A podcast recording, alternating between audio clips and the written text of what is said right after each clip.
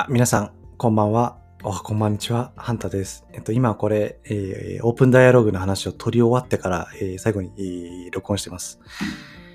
えーちょっと話が長いのと、えーちょっと話が難しい。私の説明が下手なので、まちょっと本当に暇つぶし程度に、あ、こんな言葉があるんだ、こんな考え方があるんだな、程度に、えー今回のポッドキャストは聞いていただければと思います。それでは、どうぞ聞いてください。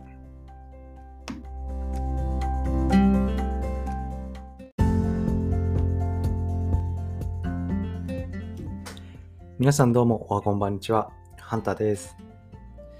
今日もポッドキャストをしていきたいと思います。今日はですね、えっと、最近私が、えー市役所の公開講座、えっと、一般市民向けに、えー大学の教授がいろんな講座をして、講義をしてくれるんですけど、その講義の中で、えー聞いたお話、えをしたいと思います。で今回はあの筑波大学の医学医療系助教助教授の大井さん、えー大井、えー医師ですね、産業医でもある、えー医者の方ですね、から講義を受けました。で、その人のテーマが、えーフィンランド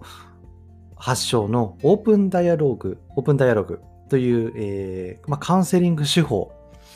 統合失調症を治すために発展させられた、えーカウンセリング手法。についてお話、講義をいただいたので、ちょっとそのオープンダイアログとは何何なのかとか、統合失調とは何なのかっていうのを話していきたいと思います。まず皆さん、統合失調症ってなんとなく聞いたことあるかもしれないですけど、ほとんどの方が、うん、具体的によくわからんと思うので、ちょっと説明したいと思います。はいえー統合失調症っていうのは、まあ、精神系の病気なんですが、えー一般人口の0.7から0.9%に、えー発症する病気だそうです。で、具体的な症状としては、まあ、幻聴が聞こえるとか、人が自分の悪口を言っているというような幻聴が聞こえたり、えー体験幻覚、コンピューターで自分の体が操られてビリビリするような、えーえー感覚があるよと訴えたり、あと被害妄想ですね。FBI から私の家が盗聴器、えーから FBI から盗聴器が仕掛けられているとか、まあ、ありえないような 被害妄想をするとか。あと、作為体験って言って、なんか、自分が、他人から操られてしてしまうとかいうような恐怖感がありますとか。あと、思考電波。自分の考えが他人に分かってしまうんですとか。これをどうしても止めたいんですとかいうような、えー訴えをしてくると。まあ、このような症状が現れる病気なんですが、原因としては不明だそうです。現代の医療ではまだ不明だそうです。まあ、なんですが、えっとまあ、遺伝だったり性格、えー環境、ストレス、ホルモンなどが複合的に関与していると考えられているそうです。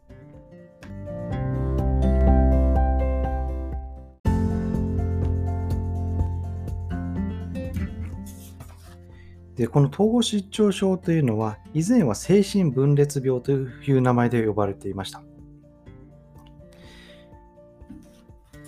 まあ、日本でも過去いろいろこの精神分裂病っていう病名のおかげでいろいろ差別が起きたりしたらしいですと。はいまあ、そんな病気を、えー治すために開発された、えーカウンセリング療法、治療法がオープンダイアログというものです。で、ちょっと資料いただいた、講義の時にいただいた資料をちょっと見ながら話しているんですが、このオープンダイアログ、開かれた対話っていう日本語の意味になるんですが、まフィンランドの西ラップランド地方で1980年代から実践されている統合失調症のケア技法らしいです。で、このフィンランドのこの地方はですね、ヨーロッパ最悪の統合失調症の治療結果から、えー世界最高の統計的結果を出すに至る、至ったそうです。まあ、治療のこのオープンダイアログの、えー治療のプロセスとしては、えークライアントや家族を巻き込み、えー臨床家、えーお医者さんだったり、まあ、セラピストの方ですね、カウンセラーだったり、が個人ではなくチームで動くと。まあ、治療チームは危機にあるクライアントの自宅に、えー赴き、えー危機が解消するまで会い続けるというような、えーやり方をとっているそうです。まあ、対人ネットワークを基盤とした言語的アプローチというふうに言われていますと。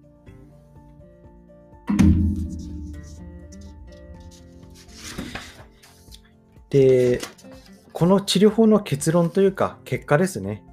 えー、これ一般的に統合失調症ってあの投薬ですね。お薬を飲んで、えー、治療することがあの一般的、世界的に一般的なんですけど、えー、その治療したパ薬を入れたパターンと、このオープンダイアログを使ったパターンの、え2年間の予後調査やった後の、えー、治療した後の調査結果をがあの世界的に認められたといういうものらしいです。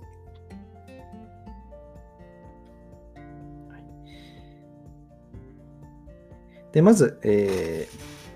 ー、オープンダイアローグのその調査した対象ですね。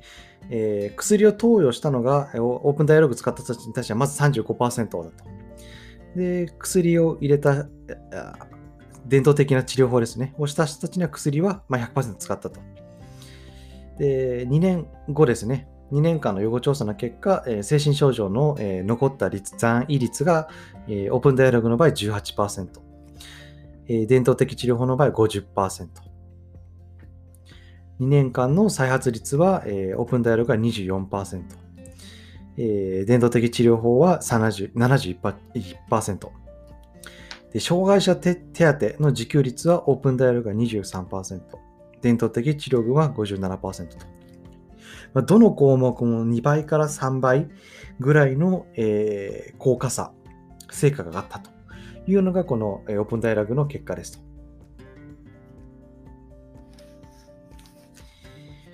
まあ、そんな、えー、伝統的治療法、薬の投薬よりもかなり効果が高い治療法なんですけど、まあ、それを特徴についてこれから説明していきたいと思います。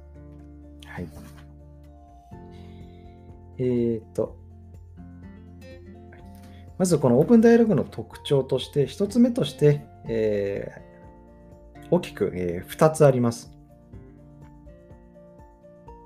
えー、1つ目が、本当はいっぱいあるんですけど、ちょっとポッドキャスト用にまとめると2つありますと。私なりにまとめると2つありますと。えー、1つ目が、えー、通常カウンセリングっていうのは、まあ、患者さん、クライアントですね、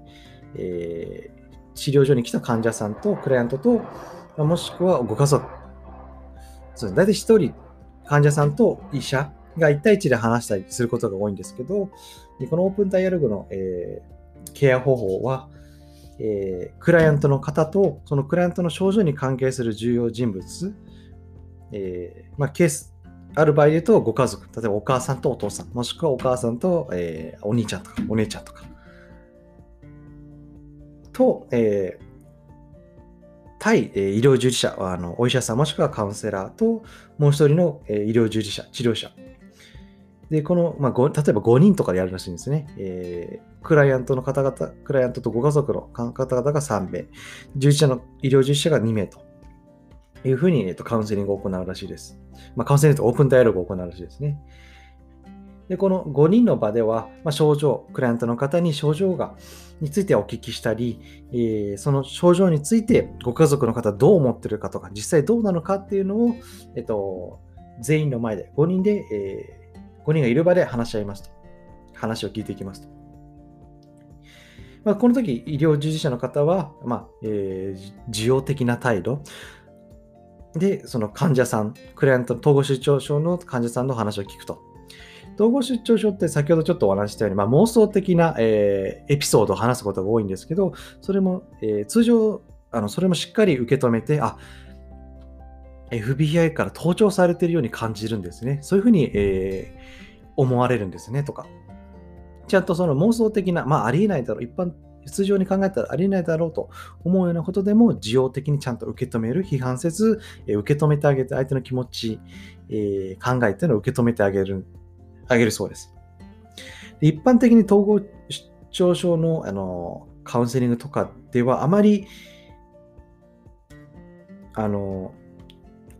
妄想的なエピソード、話に関しては巻き込まれない、医療従事者が巻き込まれないように、あまりなんか、そう、需要的な態度で接することはないって聞いたことがあります。なので、そこもちょっとレア、あの珍しいかなと思っています。で、この家族を交えた、関係者を交えた対話、オープンな対話と、このオープンな対話をした上で、えー、講義の中で聞くと話すを分けるって言ってたんですけど、今話したのは聞く部分ですよね。みんなの話し合いの場で聞くと、対話の中で聞くと。で、話すっていうところなんですけど、えー、これはこの医療従事者2人がですね、あのクライアントと家族の話を聞いた後に、少し離れて、えー、離れたり、まあ、相手が聞こえる別室に移るそうなんですね。クライアントの方たちが聞こえる場所で話をするそうなんですね。まあ、その話っていうのは、今の話を聞いてどういうふうに思ったのか、患者さんたちの、現状っていうのをあの医療従事者同士で相談し、あの共有し合って、えー、共有し合うと。で、今後の治療方針、もし、まあ、具体的には、えー、今こういう統合失調症のクライアントさんからこういう話が出て、ご家族の方からこういう意見が出たけど、えー、もっとちょっとあのお母さんの方に話を聞いてみたいとか、妹さんの方に話を聞いてみたいとか、えー、この後の進め方、治療方針ですね。治療の進め方っていうのを、クライアントさんが聞こえる場所で話すんですね。クライアントさんと家族。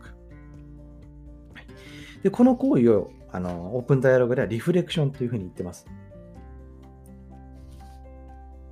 このリフレクションをやるときいろいろ手法、作法があるんですけど、ちょっとそれは詳しくなってしまうので飛ばしますが、まあ、一般的に、皆さんも病院に行って、えー、お医者さんから診断を受けるとき、相談して診断を受けるときって、こういう症状があります。あ、多分あなたはこれですね、え検査しましょう。もしくは、あ、これなので治療しましょうというふうに言われて、患者さん、あ、じゃ水飲みました。医療従事者の専門家の、えー、がどうやってその診断、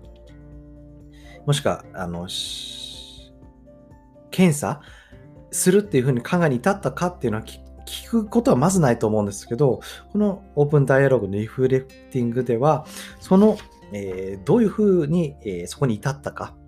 そういうかんあの治療的、えー、方針に至ったかっていうのを話を聞くことが患者さんもできますと。患者さんとその、えー、家族の話が聞くことができますというような、えー、特徴が、えー、あります。この2つですね。1つ目は、家族を巻き込んだ、え、家族もしくは関係者ですね。を巻き込んだカウンセリングの、え、仕方と、あとリフレクティングと呼ばれる、えー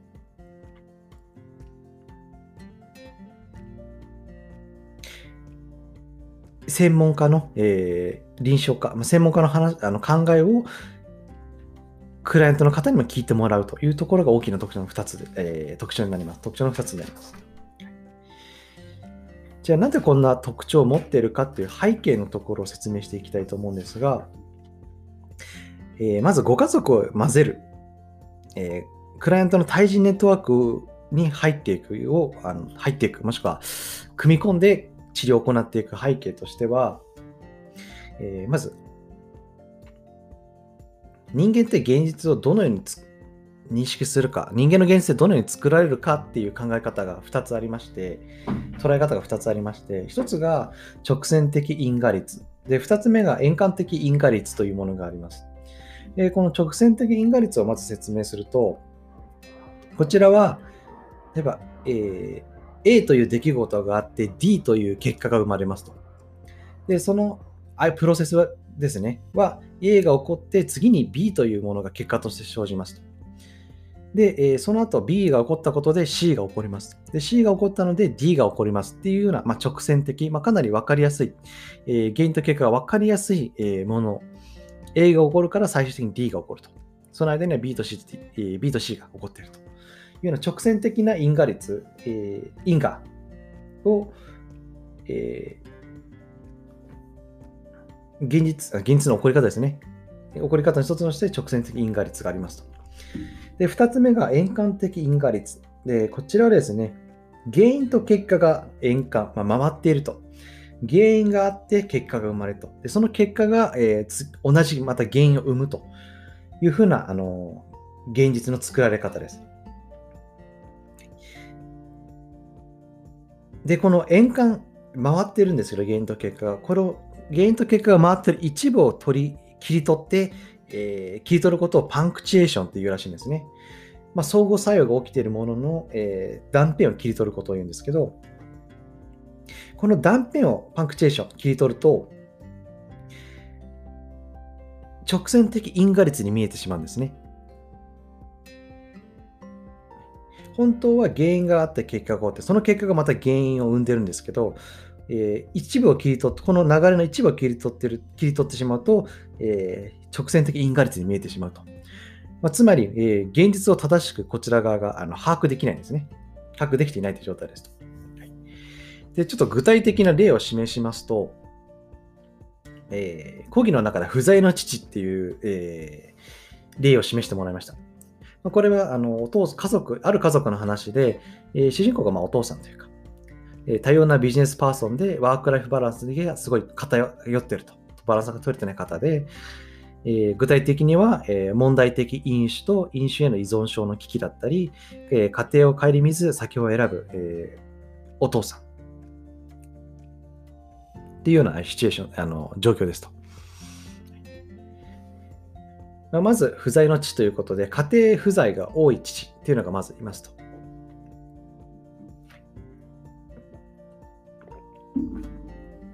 で、この家庭不在が多いので、えー、奥さんですね。奥さんからすると、父が、あ旦那さんが話を聞いてくれないというふうに、えー、現実があります。で、旦那さんが話を聞いてくれないので、あまあ、この家族、息子が1人いるとして、えー、息子とよく話しますと。まあ、あの時間を、家庭の中では旦那さんがいないので、息子と、えー、時間を共によく過ごして、えー、仲が良くなると。で、このお母さんと、えー、子供が仲がいいので、え、まあ、密着、え、共依存。お互いが、あのお互いに依存してしまう状態に、え、あると。で、そうすると、家庭の中には旦那さん、お父さんの居場所がなくなってしまうと。なので、えー、お父さんは仕事終わりに、えー、居酒屋によってお酒をいっぱい飲むと。で、居酒屋、仕事終わりに居酒屋によって帰りが遅いので家庭不在の父が出来上がると。はい、この流れですね、えー、家庭不在の父親、不在によって、えー、母の話を聞いてくれない。えー、父が話を聞いてくれないので、え母は息子と仲が良くなる。家庭の中で2人になるので仲が良くなると。で、母と子が密着、え共依存してしまうので、え家庭の中に父の居場所がなくなると。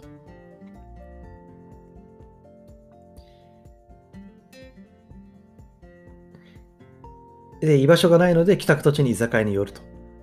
そうすると家庭不在の父が、えー、出来上がるというふうに、えー、この現実は円循環。原因と結果が回ってるんですね。で、これをパンクチュエーションしてしまうと、うん、例えばですね、まあ、父親の視点で切り取ると、家、家庭の中で母と、えー、息子が密着している、自分の居場所がないので、えー、私は居酒屋に行っているというふうな、外れ者、自分は家庭の中で外れ者の、え、だと認識する。まあ、阻害された父、えー、私は阻害されてるんですよというふうに現実を捉えると。で逆に母と子供からの視点だと、お父さんが家にいないので、えー、お母さんと話す、もしくは母は息子と話す。で、仲良くなるというような、えー、母子中心家庭だというふうに考えたり、現実を聞い取ったりします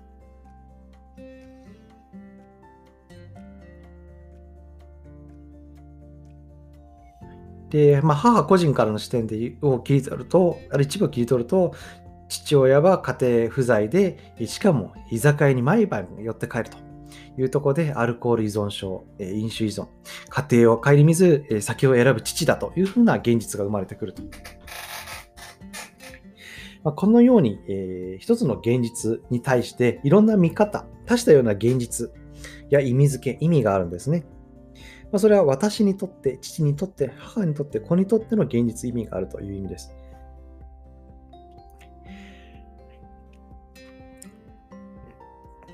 まあ、つまりですね、まあ、人間関係において原因と結果は循環することがありますよと。それを円環円環的因果率と言いますと。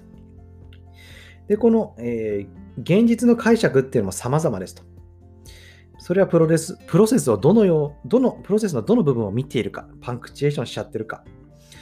もしくはその部分に対してどのように解釈するかによって現実っていうのは変わってきますと。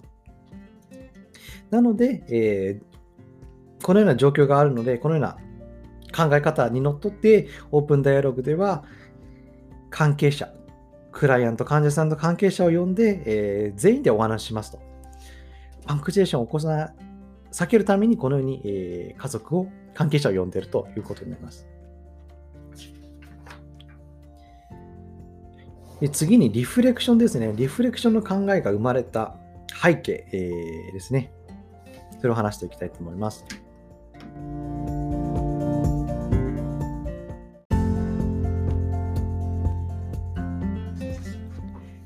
で、この背景は3つあると私は、えー、受け取りました。理解いたしました。で、ちょっと、えー、大井先生、今回の講義をしてくださった筑波大学の先生はすごくわかりやすく説明してくださったんですけど、多分私の理解が追いつかなかったり、理解が間違っている部分もあるかと思うので、えー、私が理解した範囲で、え、これからそのリフレクションができた背景を、背景の3つ説明したいと思います。えー、まず1つ目が社会構成主義の考え方にのっとっているから。2つ目が not knowing 無知の姿勢を持っていたから。で、3つ目が、えー、リフレクティングの歴史ですね。が関係しているというふうに、えー、理解しました。でまず1つ目の社会構成主義、えー、英語で言うとソーシャルコンストラクショニズムというものらしいです。でこちらはですね、まあ、現実は人々の頭の中、認知で作られていますよ。とする社会学の立場だそうです。で、この立場では、現実は常に生産され、絶え間なく変化していると。まあ、えー、人間の頭の中に認知が起こって、まあ、生産される、認知される。で、それが、えーまあ、絶え間なく変化すると。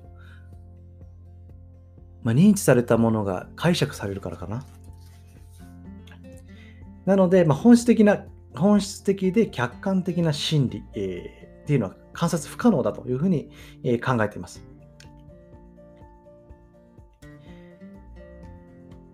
で、万人に通用する心理は存在しないと。で、この、えー、オープンダイアログの中で、えー、言うと、あの、ケニス・ジャーダン、ジョーダンさんが話した、えー、言った言葉で Words create world 言葉が世界を作るというふうに言ったんですけど、まあ、これは人々はお互いの言葉のやり取り、えー、対話の中で意味を作っていくと。意味を作対話の中で意味を作っていくのであり、意味とは話し手と聞き手の相互作用の結果であるというふうに、えー、言ったそうです。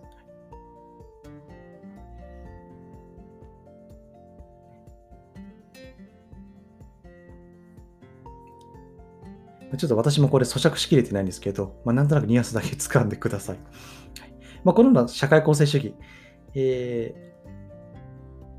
ー、本質的で客観的な心理、まあ、現実と言い換えてもいいですかね、は観察不可能で、えー、万人に通用する、現実というのはないというふうな考え方ですね。で、理由の背景の2つ目ですね。えー、無知、えー、not knowing の姿勢ですね。これを持っていたからリフレクションが生まれたと。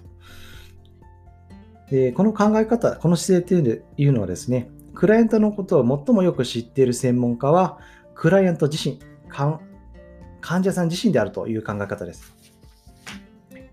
でこの考え方を持っているので、専門家は、まあ、医療従事者の方ですね、は自分の理論だったり医学的知識、心理学知識っていうのをクライアントに当てはめたりはせず、まあ、謙虚に教えてもらうという態度で、えー、話を聞くということを大事にしているそうです。まあ、具体的には、まあ、患者さん、統合失調症のクライアントさんっていうのは妄想的なエピソード、経験、例えば、被害妄想、誰かに、えー、噂をされてるとか、えー、妄想的、えー、発言、FBI に盗聴されてるとか、まあ、そのようなあの一般的、常識的に考えればありえないようなことを、えー、話すんですけど、そのような発言に対して医療従事者の人は受け止めると。教えてもらって受け止める態度。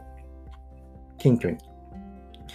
私にはそのような経験がなく、まだわからないので、もう少し詳しく教えてくれませんか？っていうふうに教えを請うような態度で、え相手に、接することが重要だと、え考えている。このような無知の not knowing 私は何も知りません。クライアントの方が一番知ってるので教えてくださいという姿勢を大事にしているから、えー、リフレクションの、えー、が生まれたと。で最後にリフレクションの歴史。まあ、先ほどちょっとま理論だっただったり心構えの部分の話をしたんですけど、えー、実際の、えー、現場ではですね、えー、ノルウェーの精神科医トム・アンデルセンという方が、えまあ、家族療法、あの感染クライアントの病あの精神的な病気に対して家族を一つの大きな、なんですかね、ダイナミズム、あの、有機的なものと捉えて、えー、いろんな相互作用、家族の中の相互作用によって、そのクライアントの精神病が起こっているんじゃないか。で、それを家族全体で治療していくっていうやり方なんですけど、まあ、その中で、えー、ワンウェイミラー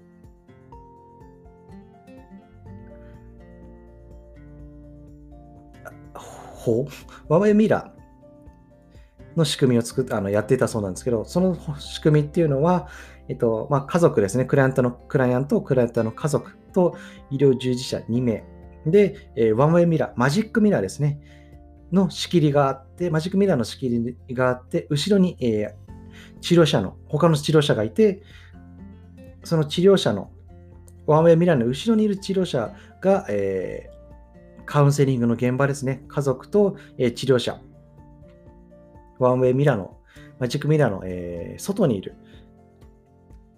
先にいる、えー、人たちの会話を聞いて、そこでいろいろ、診断、あ、今のえー、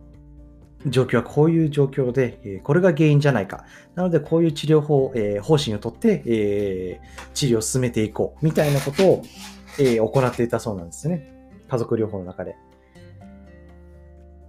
で、まあ、こんな両方やり方をしていたんですが、まあ、1985年の3月にあるアイデアを実行し、えー、生まれた、移し生まれたそうですと。リフレクテンが生まれたそうですと。で家族、それはですね、こういうアイディアだったそうです。まあ、家族に言うことを、えー、見つけるべき時になぜ僕らは部屋の外で、えー、それを話し合っているんだろうと。なぜむしろその場にいて、僕らの話が彼らに聞こえるように大声で話さないんだろうと。いうふうに、えー、疑問が生じたらしいんですね。で僕らがどんなふうにやっているのか、どんなふうな考えで、えー、治療方法を考えているのか、もしくは現状を受け取っているのか、理解したのかっていうのを、えー、どのようにたどり着いたかっていうのを彼らに見せることが役に立つんじゃないかっていうふうに考えたことが、えー、きっかけで、このリフレクティング、えー、クライアントと患者さんのクライアント、クライアント患者さんと患者さんの家族に分かるよう、聞こえるように、えー、理解、医療従事者が理解したこと、専門家が理解したことを、えー、伝える。で、そして医療、治療方針までその人たちの前で話すと。いうことが、えー、事故に移されたそうです。まあ、このような3つの背景があって、えー、リフレクティングが生まれたと私は理解しました。まあ、社会構成主義ですね。あ、ちょっと私さっき説明して自分でよく理解してなかったけど、今思うとあれですね。まあ、あのい、人がかわ、人間が考える意味っていうのはお互いの言葉のやり取りで生まれていくので、その対話を観察して、え話し手と聞き手の相互作用の結果が、結果を読み取るために、うん、違うな。ごめんなさい、何でもないです。はい。まあ、社会構成主義、本質的で客観的な真理や、えー、観察不可能、万人に通用する真理はない、えー、現実はないというふうな考え方と、無知、二つ目、えー、二つ目、無知、not knowing の姿勢、クライアントのことを最もよく知っているのは専門家ではなくて、えー、クライアント自身であるという考え方。で最後に実際の臨床、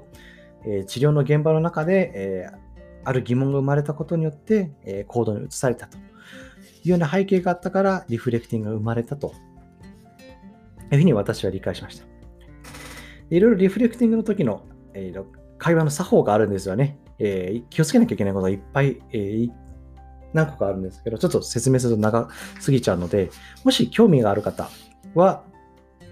えー、まあ、学習のリソースとして、え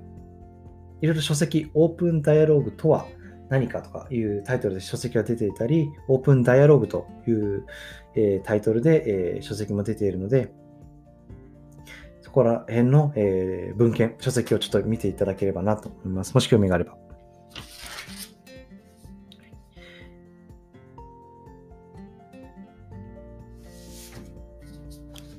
でですね、この2時間、講義2時間あったんですけど、講義の中で、えー、実際にロールプレイをあの受講生の中でやってみましょうっつって、私、えー、手を挙げて、えー、ロールプレイに参加したんですけど、まあ、その時が、えー、全体で5名の、えー、役柄が出てきて、1つ、一つがクライアント、えー、統合失調症の患者さん、えー、ある家族のお姉さん、でその2つ目が、えー、お母さん、で3つ目が、えー、妹さん、で、医療従事者の4つ目が、えー、医師。で、最後に看護師の方。この5名でオープンダイアログをやったって、やるというロールプレイをしました。で、皆さん5名の方に、その、役を演じてくれる方に台本が渡されて、その台本を読んで、リフレクティングも経験する、ロールプ、えー、オープンダイアログを経験するということをやりました。で実際にやった感想としては、すごく新しい感覚。一般的に、えっと、病院とか皆さんが行った時もそうだと思うんですけど、えー、これこれこういう症状ですって患者さん、私が相談してる、医者に相談すると。で医者の人は、あ、そういうことですか。だったらこの、えー、検査をまずやってみましょう。だったり、この薬を今、今回は渡して出してみましょうとか、いうふうに、まあ、結果、結論だけ、えー、伝えて、説明してくれると思うんですけど、話してくれると思うんですけど、このオープンダイアログのリフレクションの中では、その途中経過ですね、その結論、検査しましょうだったり、この薬を与えましょう、出しましょうっていう時の、なぜそういうふうに至ったかっていう過程を説明してくれるので、なんかすごく安心して治療方針、治療に加わるとか、なんか自分も参加しているような感覚になるんですよね。でこのリフレク実際リフレクションの後ではですね、えー、そのちょっと別のところで話していた医療従事者の方たちが、あの、また会話の、対話の場に戻ってきて、今の話を聞いていかがでしたかっていうふうに感想を求めるらしいんですね。まあ、そうすることによって、この医療行為、医療、治療のプロセスに患者さん、もしくは患者さんの家族たちがすごく大きく関わるっていうところが斬新で、なんか新しい感覚感覚その感覚っていうのは多分患者さんにとってはなんか自分がある意味尊重されているとか自分が話した結果をこういうふうに医療従事者専門家が受け取ってでこういうふうな考え方で、え次のステップはこういうふうにしたいと思ってるとでそれに対して意見を言う場もあるというところですごく、まあ、人間として尊重されている感覚とちょっとメタ認知的要素が高まるメタ認知が高まるなと思ったんですね。でこの場合のメタ認知っていうのは、えー、自分が話したことに対して、え医療従事者、第三者がどういうふうに受け止めたのかっていうのを聞くことによって、あ、こういうふうに俺は話して、えー、受け止められたんだというふうな現実を俯瞰的に受け止めることができるんですね。受け止めやすくなるって言った方がいいかな。でそうすることによって自分の症状とか話したことっていうのを理解、えー、する機会が生まれるんですね。まあ、そうすることによって一歩落ち着いた状態で自分を見て、でそこで意見を言ったりすることができるので、まあ、治療に役立つ、あの、伝統的な治療法、薬を投与するっていうやり方より、あの、治療効果高まってるんじゃないかなと、ちょっと飛躍して、いろいろちょっと理論が飛んでるとこはあるんですけど、まあ、そんな風に感じてました。まあ、そんなロールプレイの感想なんですけど、感想です。で最後にあの先生が話してくれたのが、この対話の実践を職場で生かすためにやっていうところで言ってくれたのが、あの、まあ、リフレクティ、あ、すみません。えー、パンクチュエーションですね。物事のある一部分を切り取って原因と結果を判断して解決策を打つんではなくて全体を見るために、えー、いろんな重要な他者ですね関係者を入れて、えー、話をしてみると新しい解決方法とか原因結果が生まれるんじゃないわかるんじゃないかっていう話をしててあ多分なんかすごく納得と腹落ちした、えー、講義と最終的にはなりました。以上で、えー、最近私が学んだオープンダイアログの視点、オープンダイアログと何か、えー、どんな特徴を持っているのか、えー、どんな効果があるのかっていうのをちょっと